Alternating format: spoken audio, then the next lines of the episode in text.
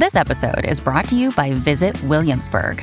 In Williamsburg, Virginia, there's never too much of a good thing. Whether you're a foodie, a golfer, a history buff, a shopaholic, an outdoor enthusiast, or a thrill seeker, you'll find what you came for here and more. So ask yourself, what is it you want? Discover Williamsburg and plan your trip at visitwilliamsburg.com. Look, Bumble knows you're exhausted by dating.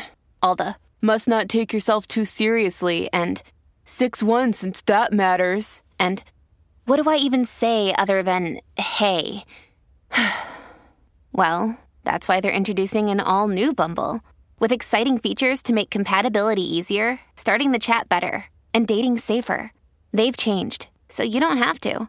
Download the new Bumble now.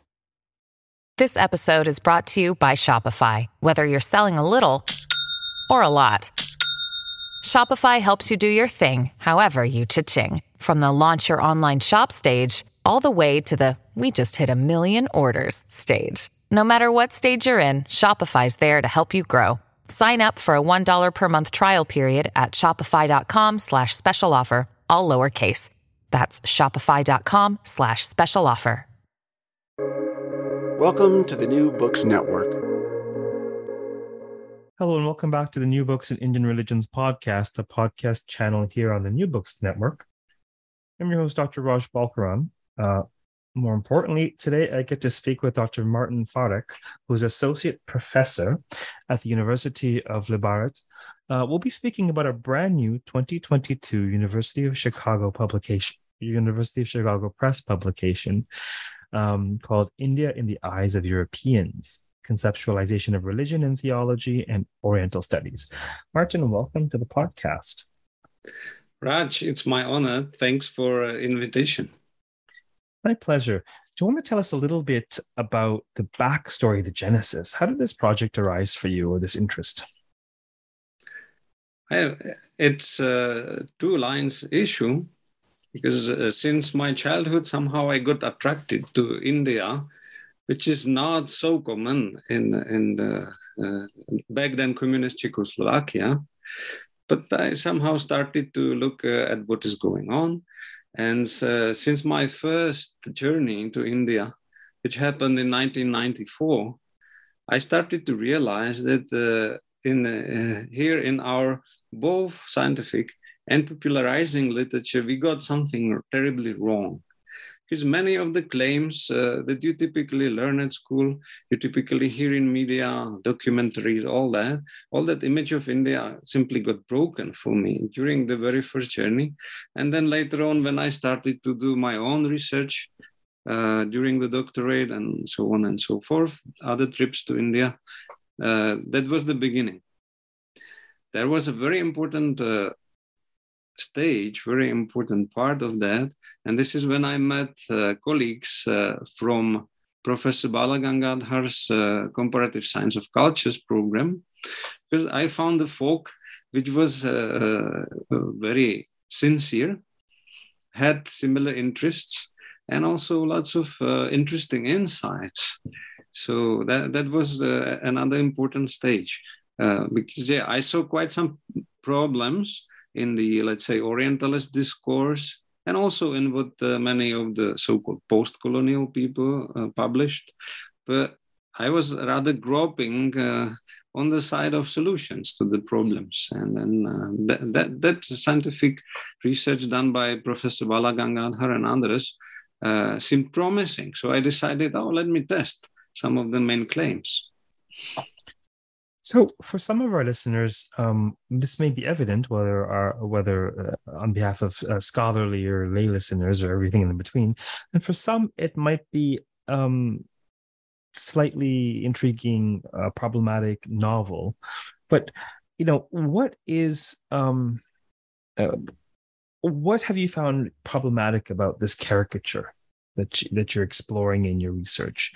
You know, tell us a bit about the caricature or the, the legacy, um, whether from uh, in terms of um, scholarship or in terms of uh, public reception of quote unquote India that you're engaging in your work. Yeah, so that's a great question. so let me pick up one example. Uh, somehow today people get an impression that there are problems with Hinduism, right? That, uh, nevertheless, we still have many courses on Hinduism and many documentaries and books are published. So, my first experiences in India uh, really lent me to think about how all these diverse traditions, very different people, all kinds of ritual, how can they put it together as one Hindu tradition, right? And even when you talk to Vaishnavas, you find differences with the fundamental differences with the so-called Shaivas, etc., etc. And then when you go to the level of discussing it from, let's say, scientific point of view, I found two crucial problems that I am discussing in the book, uh, chapter one. Uh, the first problem is that the kind of uh, explanations given really do not fit in very well with the reality. Yeah. So one example, everybody learns at school that Vedas are, are the sacred scriptures of the Hindus. There are fundaments. No Vedas and Upanishads, this is the fundament. But when you talk to many Indians, yeah, they heard of Veda, maybe. That's all. And uh, when you when you look uh, at the historical record, the same holds true. You know, Britons, uh, people like Horace Hayman Wilson and many others, the early Orientalists, they started to complain. Look, you Indians, even Brahmins, do not know Vedas properly. How, how so? You know, so there is a very uh, strange uh, uh, gap between what is described in the Orientalists' books and what we teach today, still today, and uh, what is really going on in the real world. And that's what science should pick up and somehow try to settle. Now, if we have an explanation and it doesn't fit, well, what shall we do about that? And there is another level. Uh, if you read properly what ha- has been written about the so called Hinduism, the more I read, the more I got really fascinated because it contains a bunch of contradictions, internal contradictions. So, in, in terms of uh, building a good explanation, which theories uh, should do. Some people do not like the word theory today, etc. etc. doesn't matter. But uh, anyway, we try to explain what's really going on in the world, in human society, in different cultures. There, you will find in the Orientalist account uh, that the same people very often say, look, uh, Hindus, they can believe whatever they want. Well, in fact, Raj, I was quite fascinated because reading it uh, first as a youngster, I started to think, wow, such a wonderful religion. You know, you can be, they say explicitly, this is a quote, you know, Hindus can be uh, agnostics, Hindus can be atheists, Hindus can be even Marxists. Some are dualists and some are monotheists, and that's it. Some are polytheists. So I, I thought, oh my God, such a fascinating religion. You can believe whatever you want, or you don't believe in anything, you are still in. Now, how is that possible? Well, where is the contradiction? The contradiction is in the fact that many of the Orientalists, including our own Czech tradition that I settled out to criticize and really look deep in, uh, they say at the same time, oh, but wait, wait, wait. In fact, there is a core of Hindu beliefs, and then they go and define them. And again, uh, the, another question is how does that relate to reality? And there it doesn't hold very much. But the, the, this is fascinating. You know, the same people are saying, look, Hindus, they can believe whatever they want. But at the same time, and then, of course, when you look at it properly, how can you put atheist against the monotheist, for example? I mean, I, I mean they, they, these are, it's a bunch of uh, terribly contradictory and uh, mutually exclusive worldviews and ideas and all kinds of uh, um, debates involved. It's a huge topic, but suddenly all is in one uh, plate together, and yeah, that's what Hinduism is. Doesn't matter but the same people, in fact, still often implicitly insist no, no, no, there must be a core beliefs in Hinduism. So that was the second problem I found, for example. So tell us a bit about, you mentioned that um, quote you were critiquing your own Czech tradition or, or context, and of course that features heavily in the book. Say a bit more about that, and um, I mean, there's so many directions in which we can take this conversation, but um, would you say um, how do I phrase this? What do you most wish for this work to be a corrective to? To a particular ideological movement, to a particular scholarly trend, to a particular uh, public characterization. You know, what would you hope for this work to correct? Wow. What I would really love to see is that the book will stir a larger international debate, very serious debate about some of the uh, fundaments of, of the ideas, explanations that are still on the table. These are called, we call them sometimes the dominant view. You know, the view that India has been a pagan culture, then Islam came in, and then Christianity came in, and the Hindus copied that all very well. Uh, there is a caste system there for 3,000 years, or good knows for, for, for what. And there is all the textbook story, which still, with some debates and some criticism, uh, holds uh, rather firmly on. Yeah, you, you, discuss that with colleagues from Japan, the same happens. You discuss that with colleagues from Toronto, the same. Uh, you go to Italy, strong Orientalist tradition, the same general learning and teaching about India. So my first hope is that people uh, will say, ah, hold on for a while. What is it that is going on in uh, in in the uh, descriptions of India that we we think are scientific, and that they are true, also. So that, that oh, I know it's a huge and ambitious uh, goal, but uh, I am putting some arguments quite a lot of evidence I did uh, found. So yeah, I am hoping for a good discussion. Well, the best books, I've said this before, I believe, the best books are beginnings more than ah, right. right, right, right, um, right. Um, so, what are some of the conceptualizations on behalf, quote unquote, in the eyes of Europeans that you are engaging? And then could you also maybe comment on when you say in the eyes of Europeans, do you mean in his in, in, in an historical context, such as you mentioned in passing H. H. Wilson? Um, um, uh, do you mean uh, present day scholars? You know, which European in in which Europeans' eyes, and, and what are some of these uh, conceptualizations um, that serve as lenses through which they view India? Right. Uh, well, th- this is uh, the. Well, let me start with a bit of explanation to answer properly to your question. Uh, what Professor Balagangadhar and the research program he forged put on the table is a in-depth uh, looking into the grounds, to the very base uh, base of whatever happened in Oriental studies anthropology, history, and many other disciplines looking at India. Many of them were later on in, North America uh, bunched together and they're called uh, South Asian studies today. But when you look properly, they go to the very same roots. And these roots are in Europe. And of course, they were then expanded to North America, other parts of the world.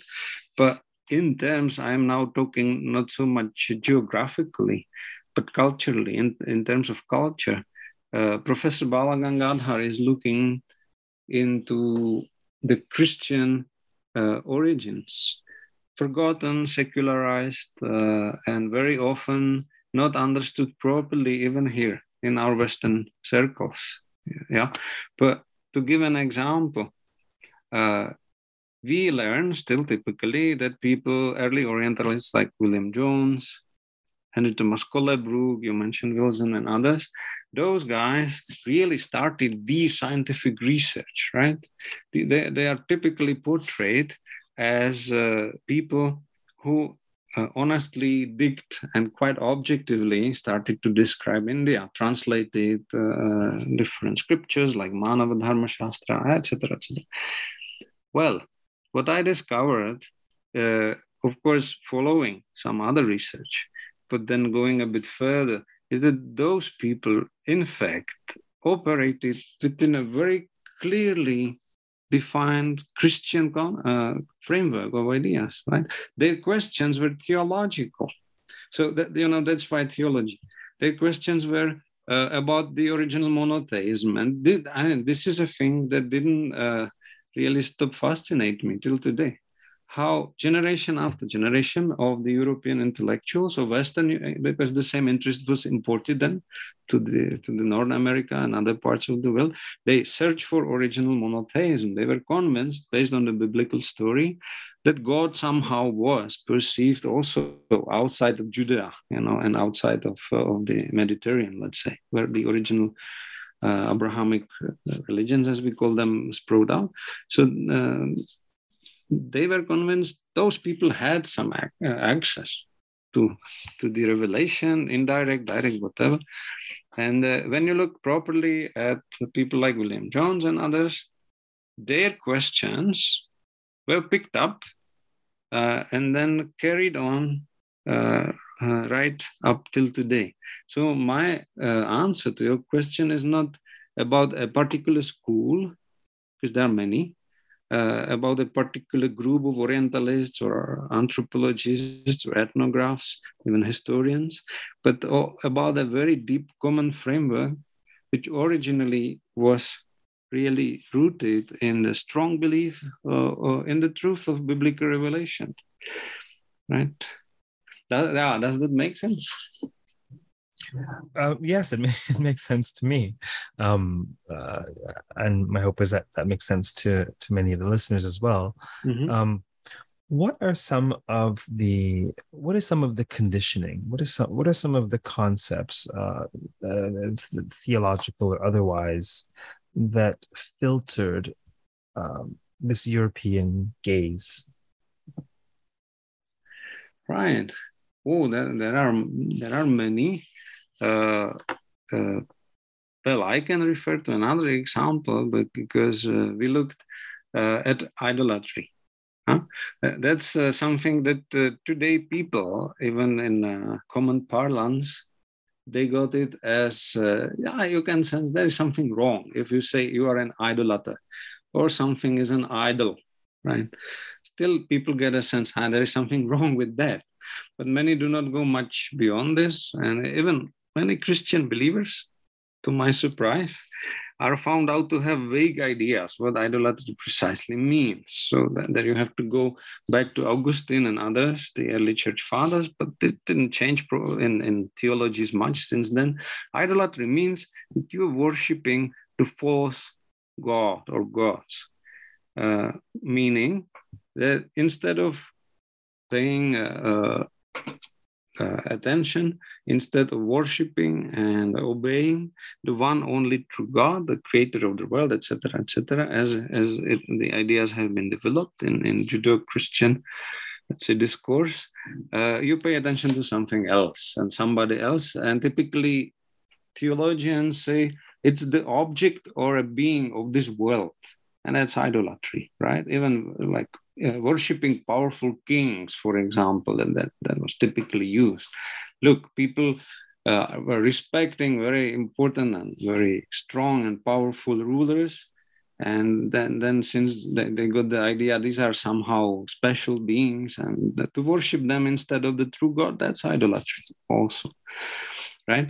And then uh, looking uh, into the way uh, this world is used, and understood, or it's a concept, right, uh, is understood by uh, people in India, you start to realize, huh, uh, it's very difficult even today. I am now speaking from my own personal experience. It's very difficult for people in India to get the right meaning.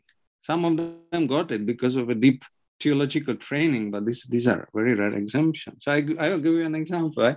Uh, there was a delegation from a Czech university I helped to co-organize uh, in Ahmedabad.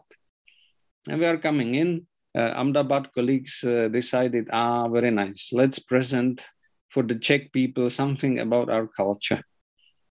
very well.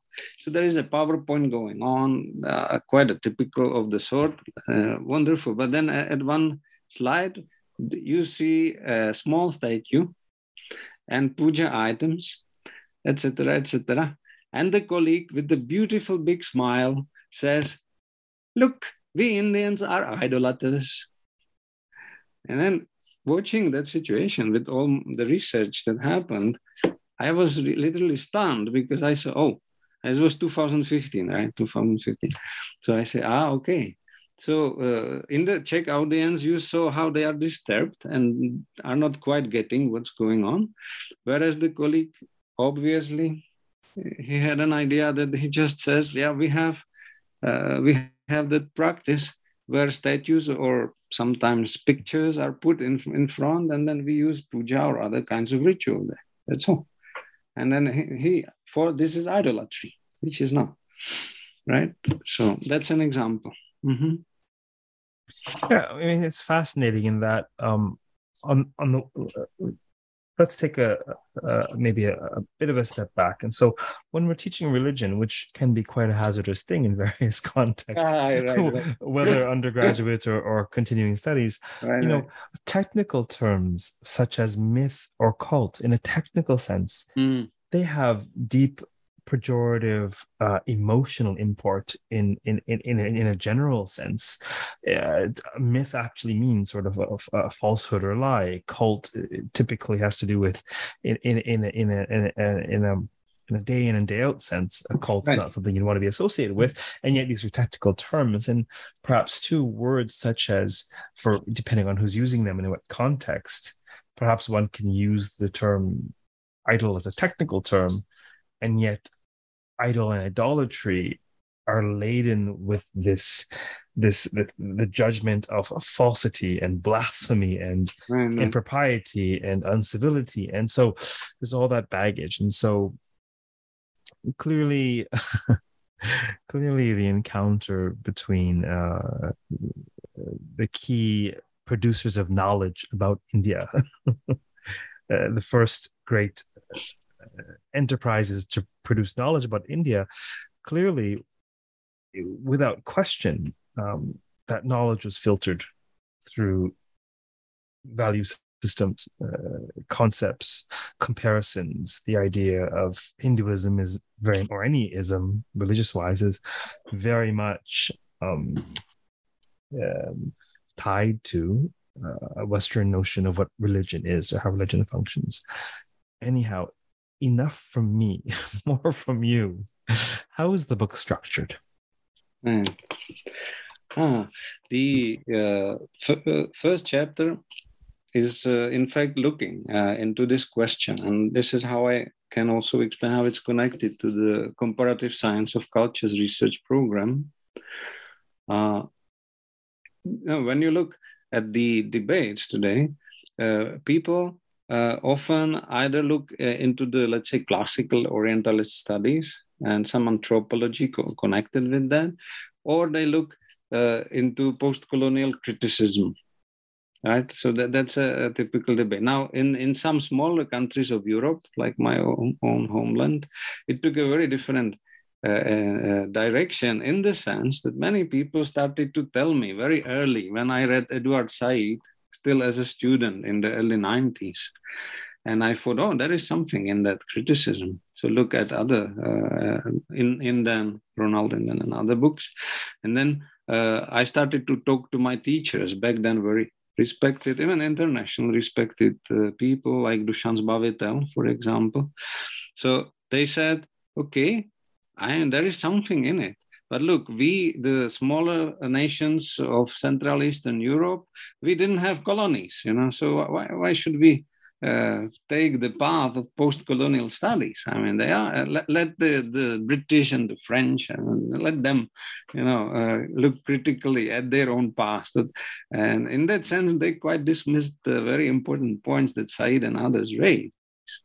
I know it sounds a bit funny, but this is really what happened in, in several con- in, informal conversations, right? And also, uh, which is partially understandable, at least, uh, they didn't see much in terms of building a positive explanations in post-colonial criticism. Uh, so, all right. And then uh, uh, I decided to take a different step, a different course. And I said, right, we didn't have colonies. Uh, but if there is something uh, in Professor Balagangadhar has claimed about the shared and common Christian grounds, I will find them also in the Czech, Slovak, Polish, and other Orientalist production. And this is what I did. And in fact, the more I digged in, the more I got fascinated how strongly it is present, uh, very often even explicitly, uh, but uh, sometimes implicitly in the debates, the way questions are raised, the kind of questions that are raised, right? So uh, this is discussed in the first chapter, and there I show also how exactly uh, our people followed up the early and later British, especially British Orientalists. That's ch- chapter one. Uh, there, there is uh, uh, another turn then uh, to another huge question, and this is uh, uh, about historical consciousness. It's because I was trained as a historian. You know, my, my master's was in fact in comparative history at Charles University in Prague. And uh, this question lurked in some of the debates how uh, non Western peoples and cultures really perceived their own past. Properly, you find out that there are just two camps fighting endlessly till today. Uh, one camp says no, in uh, India didn't have uh, historical consciousness proper, and another says it, did. But that's why I found out it goes much deeper. And then I am showing much more importantly that it's still shaped uh, by uh, the, and it's constrained by the framework again of the original Christian understanding, because the way Christian historiography dealt, or the whole understanding of, of, of, humankind and its development in history, how it was dealt in, in Christian thought, uh, is fundamental to history today. So that, that's chapter two. Then I turned to uh, to the hot debate about Aryans, uh, and then what, what happened, what didn't happen. This chapter was meant more for the uh, Czech and Slovak, let's say, audience or Polish people who could more or less easily read uh, our language. So I gave rather an overview to some important points and comments that I found uh, rather startling in, in all the debate. But I, yeah, I let I left it in the book because some colleagues encouraged me that it will be informative still. Yeah. And then the, the final chapter is uh, on uh, uh, the question how early Bengali reformer Rammohan Roy or Rai uh, understood the concept of religion and other uh, connected ideas, uh, or whether he did not. And there is also a promising heuristics in that chapter uh, that I didn't develop myself. That I cannot claim that that part was uh, really a follow up of one uh, conference discussion, uh, and the idea again comes from Professor Balagangadhar and Jakob de Roover. What sources did you look at to write this book? Yeah, many. of course, obviously. I mean, more uh, so, uh, many indeed, but what, what sorts of sources?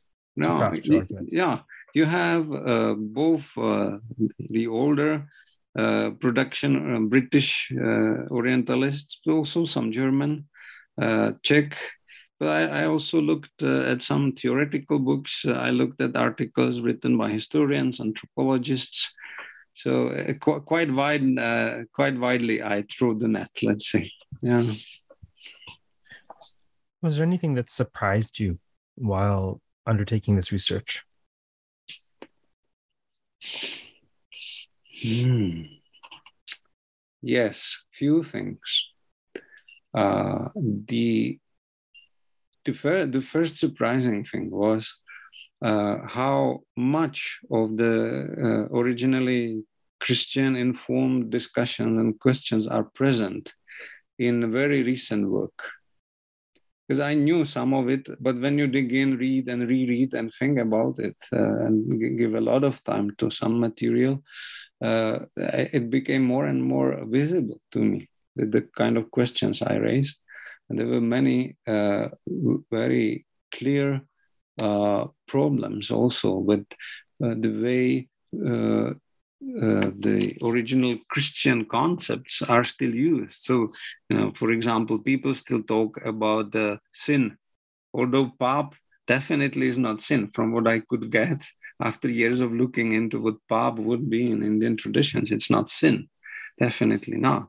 Then uh, people talk about god and angels and heaven and hell and punishment you know so many concepts.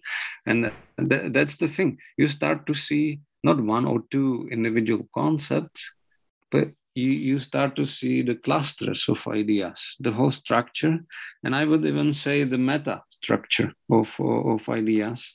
And then uh, uh, the surprising thing is how uh, some of the authors I looked into, uh, in fact, stated here and there, yeah, there is a problem. You know, these are originally Christian concepts, but then they happily go and use them. and sometimes only under the pretext that you can, uh, in some mysterious way, just generalize the concept, which is a funny idea. I mean, taken from the point of view of philosophy, you generalize and then, yeah, okay, why not? Fine. So they knew there are problems, but they still happily uh, happily go with the problematic uh, concepts, questions, and whole structures of explanation. So that that's quite fascinating, isn't it? You see the problem, but you perpetuate the problem. Uh, hey, it's Ryan Reynolds, and I'm here with Keith, co-star of my upcoming film If, only in theaters May 17th. Do you want to tell people the big news?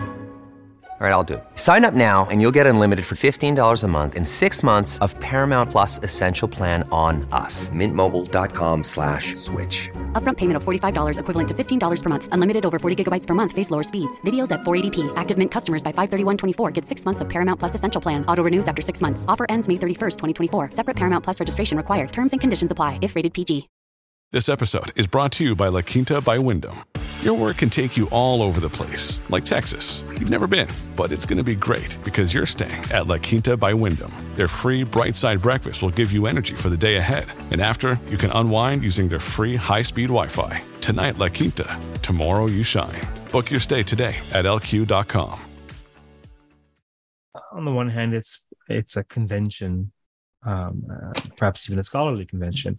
On the other hand, it's so difficult for any of us to think outside. Uh, you know, we tend to think of the mind as a shelf onto which you know books are placed metaphorically, and yet right. the mind itself, the, the shelf itself, was was crafted somehow. You know, the, our very ways of seeing and thinking are, are a result of our conditioning, primarily our cultural conditioning, our individual experiences. And it's very difficult to think outside of that paradigm. So so i'll i'll, I'll share a, a, a slight uh, an anecdote that might be related. So i do a fair bit of life counsel work with people.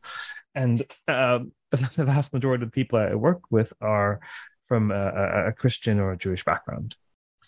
And when they say the word god they particularly mean the the the personage of the divine figure in Genesis and Exodus, right?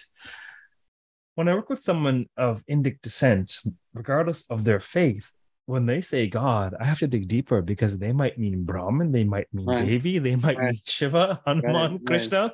And so, yeah. and similarly, when Indians use the word sin, they mean Papa, not sin in a in a theological sense.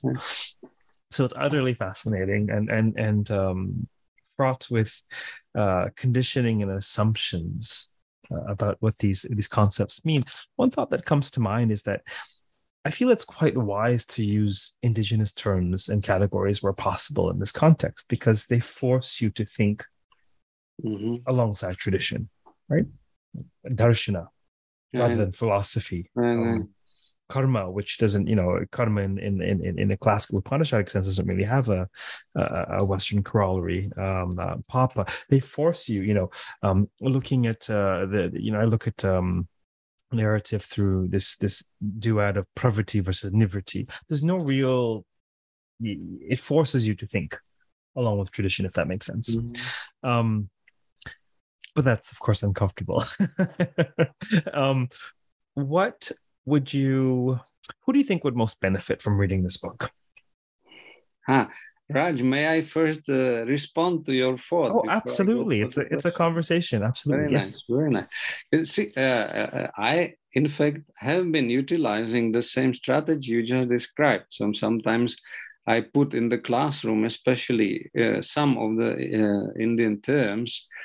But I do it also to just incite people to say, "Hey, hey, what do you mean, really?" Because when you say darshana to I don't know, American, Canadian, Czech, French uh, boys and girls coming out of the secondary school, what they would think about darshana. No, it's like saying uh, blah blah, right? The, the, same thing.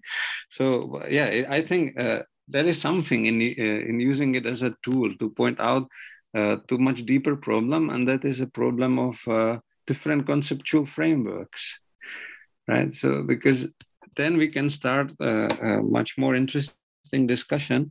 And this is a true challenge. I will end here, but I just point out it's a true challenge to pick up any of the theoretical Indian terms. Uh, you mentioned Brahman, there's Chitta, there is uh, Manas, Buddhi, all that, right? And then, then there is a real challenge how to explain that uh, uh, in a very interesting and really good way uh, whether we really start uh, get some proper understanding and whether we can do it in english or other western languages right so that's a you know as you're speaking what comes to mind is i find so much of my work at present i do a fair bit of teaching in different spaces right. Right. continuing studies teaching number of platforms um, so much of what i do perhaps instinctively or unconsciously is translating but not translating words, translating context, translating concepts. Mm-hmm. Um, I was doing a oh, where was it? Oh, at the Oxford Center for Hindu Studies, I was giving a talk um,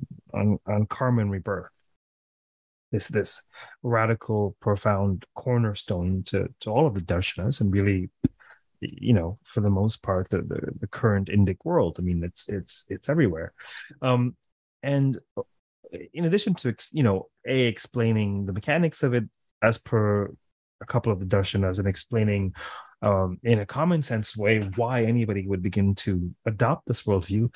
One of the things I found myself stressing is it doesn't matter whether you adopt this worldview or not, you won't be able to understand all things Indic without adopting it as a lens while you're studying within that ecosystem. So it's not a question of adopting a worldview personally, but it seems to me that one needs to adopt the worldview for the sake of study, think along alongside a particular worldview. Anyhow, blah blah blah. We're not going to solve the world's problems in one podcast, but these are just thoughts that came to mind. Ah, Raj, in fact, I'm suggesting we pick up the last uh, uh, ideas of yours uh, for a separate discussion, if you wish. sure. Not, necess- to... not sure. necessarily a podcast, but as a good discussion, we can have. Sure, that. sure, sure. I'll happily perhaps do a talk at your school. Or sure, a private discussion, no problem. Um, so shall so I is... come back to the question who will benefit most from? Uh, yeah, sure. Uh, I'll circle back to that because it'll. It, the reason I ask these questions is so that folks who are listening understand that we're speaking to them, and mm-hmm. you know this would benefit them. Um, what sorts of readers or subfields might benefit from this work? Well, I will start with the big hope. Uh, I really tried to write it quite clearly, even for, let's say, generate, uh, general educated public. I know that some people will find some parts more difficult. Yeah, that's uh, that's clear. But my, my hope is that anyone who is really seriously interested uh, in the discussion about India today and uh, all the related items will find something interesting there.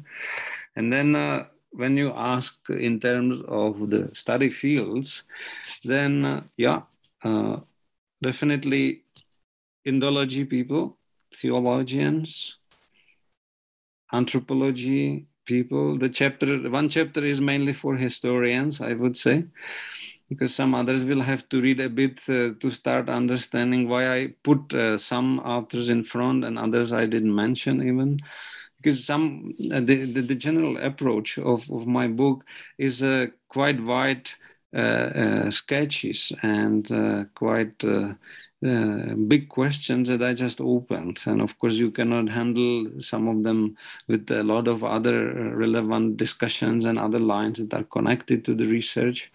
So yeah, but that's that's the public. Uh, yeah, one information is there. There, the book appeared originally only in Czech, right? So uh, there is some experience, and some people uh, who used it uh, kept telling me that it's useful for students so I hope so. it's definitely written in an accessible style. I will say that for sure. It's, right, thank you. The style is definitely accessible and organized, and a number of uh, numbered points, so the reader can follow along. Um, I, would like to ask you a question. Well, let me ask you this. I'm, I'm, I'm curious. Is this work that is this a line of work that you're continuing in terms of your research campaign, or have you moved on to something else in terms of the next uh, interest or project? Well, the, the, the framework remains. Uh, I am really uh, very much willing to probe and go uh, uh, further with some of the interesting and important questions that Professor Balagangadhar and uh, others raised within the comparative science of cultures uh, research program. And at the moment, uh, we are looking at some issues that are connected uh, with discussion about caste. The, the final question I'd like to ask you, um, unless there's anything else you'd like to touch on about the book, and feel free to, absolutely, is if I may ask you to indulge in a line of conjecture about the potential parallels or applicability or relevance of this historical work with the moment of history that we're living through in this in these times mm. wow what a question forgive me i had I apparently know. i had enough coffee this morning so I'll, yeah. I'll have less next time well i think it's an it's an important question research uh, uh, we have done over the, the years is telling me more and more about a lot of problems on the side of the West, let's say, uh, uh, in terms of understanding or even starting to understand afresh what really uh, India was about, what it is about, how, how to do things properly, and how to discuss even some of the important issues today properly. So, uh, in this sense, although, uh, yeah, from one point of view, it's very much a book uh, uh, on the line of history of ideas, and I'm developing some criticism. Still, much of what is criticized is the, the received view today. And you see politicians acting on that view you see uh, people in the United Nations taking it for granted. Uh, especially this caste debate that we opened up with another book, which was a joint effort published by Palgrave and, and more recently republished by Manohar. Uh, it's called the Western Foundations of the Caste System, right? So there uh, we started to really show that this kind of uh, seemingly only historical research is very re- relevant. And when you look at the importance of India today in the international arena. It's definitely a rising power, politically, economically, and otherwise. And uh, uh, my hope is that this kind of research will help uh, to really rethink and reconceptualize the ways we engage with each other. And uh, I mean, 21st century uh, didn't start well I will be now very open about my views on, on what's going on. I think that there is a lot of problems and violence, and much of that is rooted in a certain kind of uh, Western focus and Western policy making.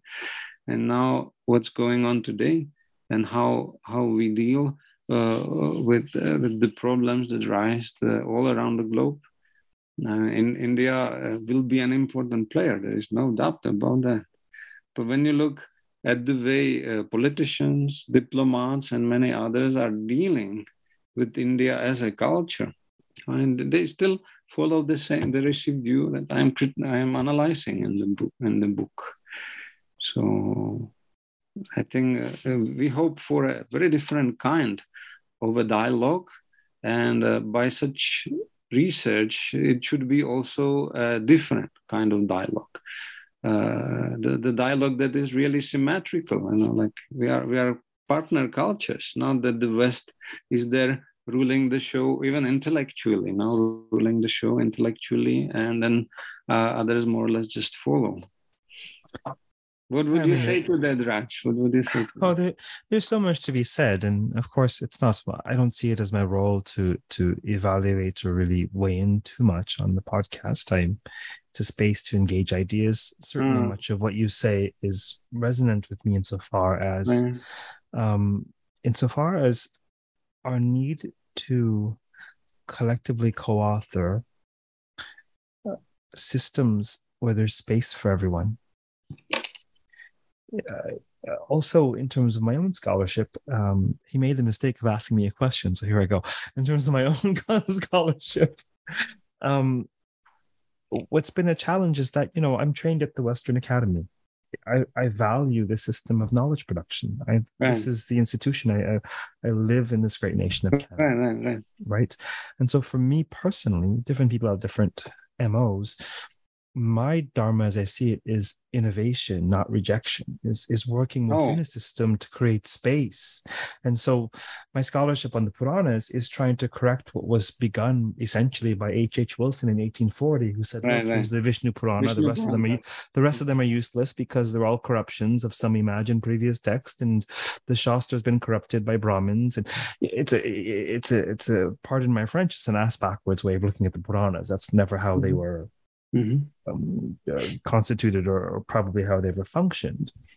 And so, you know, at times I'm critical of historicism or philology as a corrective. I, I deeply respect those enterprises, but I see it as my role to create space to celebrate narrative for literary readings, for for for spiritual exegesis, not not to jettison and, and forget the past and all that was good that came before, but just to mm-hmm. expand it, just to enrich it, not to point out the the, the pitfalls of, of our forebears to, to just critique them ad nauseum. They need to be critiqued without question.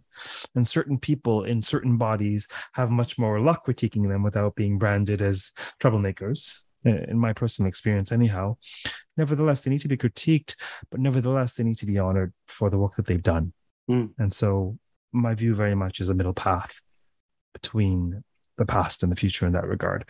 But enough, no more questions from me, otherwise we'll never finish.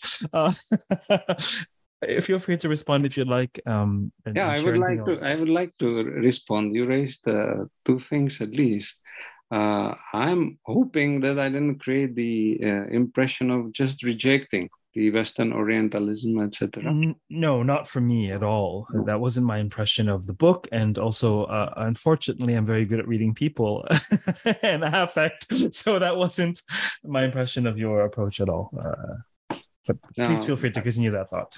Ah, very good, very good. Yeah, because uh, I think that many of them were really very serious scholars, and in fact, what you can see is that the, uh, especially the 19th or older 19th century, let's say, people, uh, I would find them uh, uh, in terms of science, because you raised the second issue, uh, the good that the Western system of research and education really brought about in, in many centuries of its own development. And I'm trying to utilize, hopefully, the best of that in, in the book also, very critically, but also honestly engaging with some problems. Uh, th- this is uh, this is something uh, that I also noticed. Uh, some of the 19th century people are much more critical to their own work. You, when you look, uh, for example, at their discussion about caste, uh, you you found out, uh, yeah, see, we have we have many problems. You know, this account doesn't hold true, and this is just an idea. And they themselves warn the reader this is just a very tentative statement and we don't know maybe we will reject that sooner or later so some of those scholars were true critical minds in that sense very careful you know stating things uh, as hypotheses as it should be. These are just theories. Uh, if they if they uh, felt on the face okay we will build a better one. Fine. But now what we see especially in in the after world war ii period and in the last two decades i, I saw some stronger trends in that direction is really uh, rather rabid ideology that is spreading even in academia. So with some people, it's very difficult to open uh, some debates. I found out that quite startling uh, when you ask about that, you know, the, the startling issue. So that, that, that's another thing. So yeah, we, we don't agree with Horace Hayman Wilson, but as you say, we can learn from critical approach, his critical approach itself. Sure, absolutely. And I feel that these figures such of him probably had much more openness to their mm-hmm. ideas being corrected, mm-hmm. but they've been canonized as patron saints of the Puranas, etc., etc., etc. And so, what's difficult is engaging with scholars for whom these are devatas, in a sense, unconsciously. and so, right, right. ironically, it's it's it's it's an ideological religious impulse, as it were, behind the scholarship. That's it's it's it's you can take I can taste it, right? So it's it's palpable to me, but it's difficult to engage. You know, on on a on rare occasion, on rare occasion, um, I've gotten someone refuse an invitation to appear on the podcast because they fallaciously thought that by me having some other guest, I was in their camp. oh. And so and so they didn't quite grok that uh, my dharma is to showcase the production of knowledge about uh, mm. uh, Indian religions mm. um, at this fine uh, conglomeration called New Books Network, whose mission it is is public education. And so that attitude itself told me something about the mindset of the individual, about certain uh, alcoves within academic enterprise. Mm. Certainly, I've been described as user friendly to say the least. I don't oh. critically engage in people's work. My my job is to support what they're doing because there's an audience for everyone's work, right? Um, and but every once in a while, every once in a while, uh, uh, I, two or three times, one one individual said to uh, someone I was co-editing a paper with, uh, "You know, how how could you work with him? He's had those people on his podcast." to myself, that doesn't quite work that way. Mm. It doesn't quite work that way. And uh, there are people capable of conversation and engaging ideas for the sake of ideas and and thank the gods yeah. otherwise we wouldn't be here um i've taken oh, th- this is very unfortunate uh, to know it's been rare it's been extremely rare extremely yeah. rare less than 2% of the people I've invited have come back with that. But the fact that they've said that indicates to me that right. there are factions there are such factions and, and it's fine it's fine everyone everyone is entitled to their perspective um i want to thank you for appearing on the podcast today this was fun thank you very much and my best wishes to your great job thank you take good care. For those of you listening, we've been speaking with Dr. Martin Farek about a brand new University of Chicago press publication, uh, India in the Eyes of Europeans. Until next time, uh, keep listening, uh, keep reading, and keep contemplating the lenses uh, through which we see the world, uh, past and present. Take care.